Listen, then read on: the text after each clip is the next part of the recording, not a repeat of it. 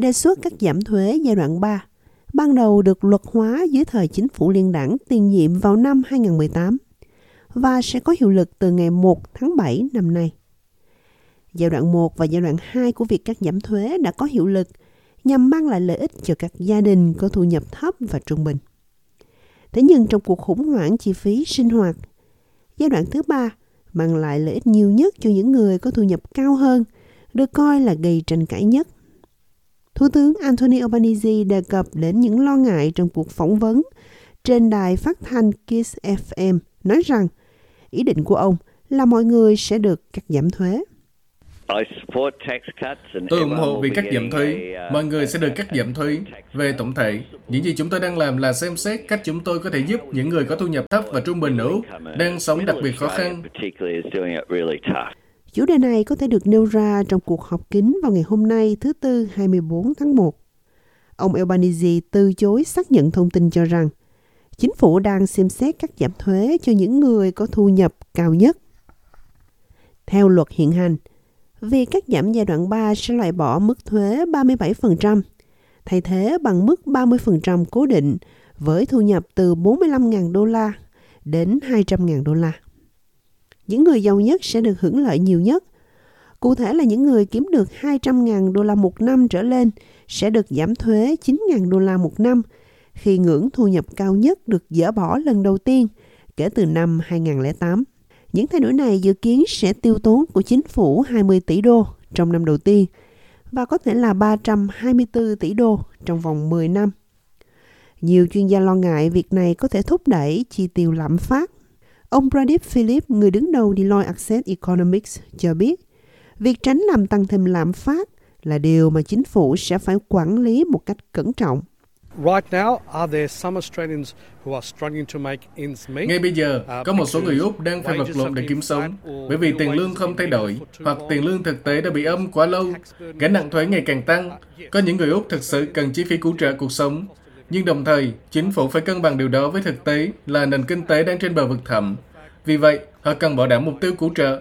Chính phủ sẽ không giảm thuế cho những người không cần tiền, bởi vì nếu họ làm vậy, thì họ sẽ gây ra cơn thịnh nộ cho ngân hàng trữ kim, Điều mà chúng ta không muốn thấy là mọi người được giảm giá sinh hoạt, nhưng sau đó lại bị trừng phạt bởi chính sách của ngân hàng trữ kim.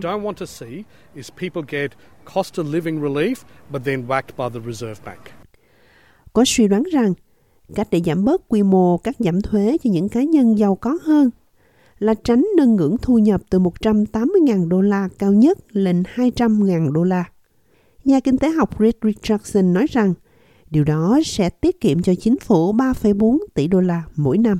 Cũng có suy đoán rằng số tiền tiết kiệm ở mức cao nhất có thể được phân phối cho tất cả người nộp thuế bằng cách tăng ngưỡng miễn thuế từ 18.200 đô lên 19.500 đô. Ông Richardson nói rằng điều đó có thể dẫn đến việc cắt giảm thuế phổ thông 247 đô la mỗi năm.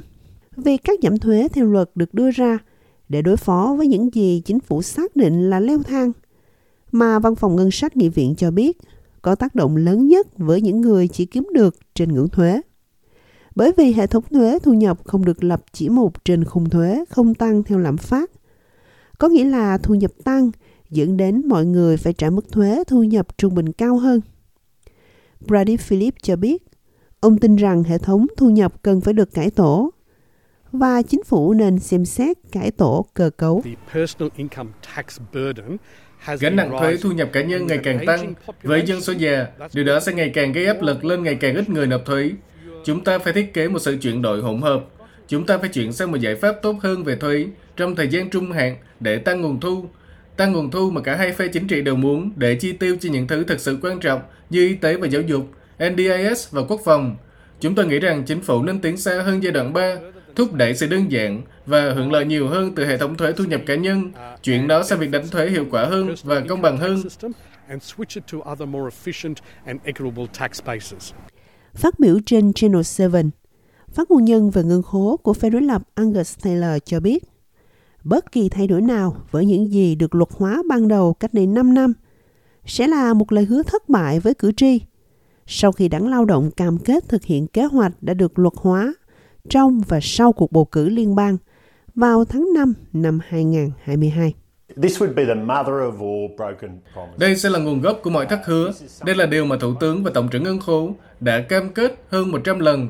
Đó là luật và Đảng Lao động đã bỏ phiếu cho nó và đã qua hai cuộc bầu cử. Vì vậy, đây không phải là điều cần thay đổi.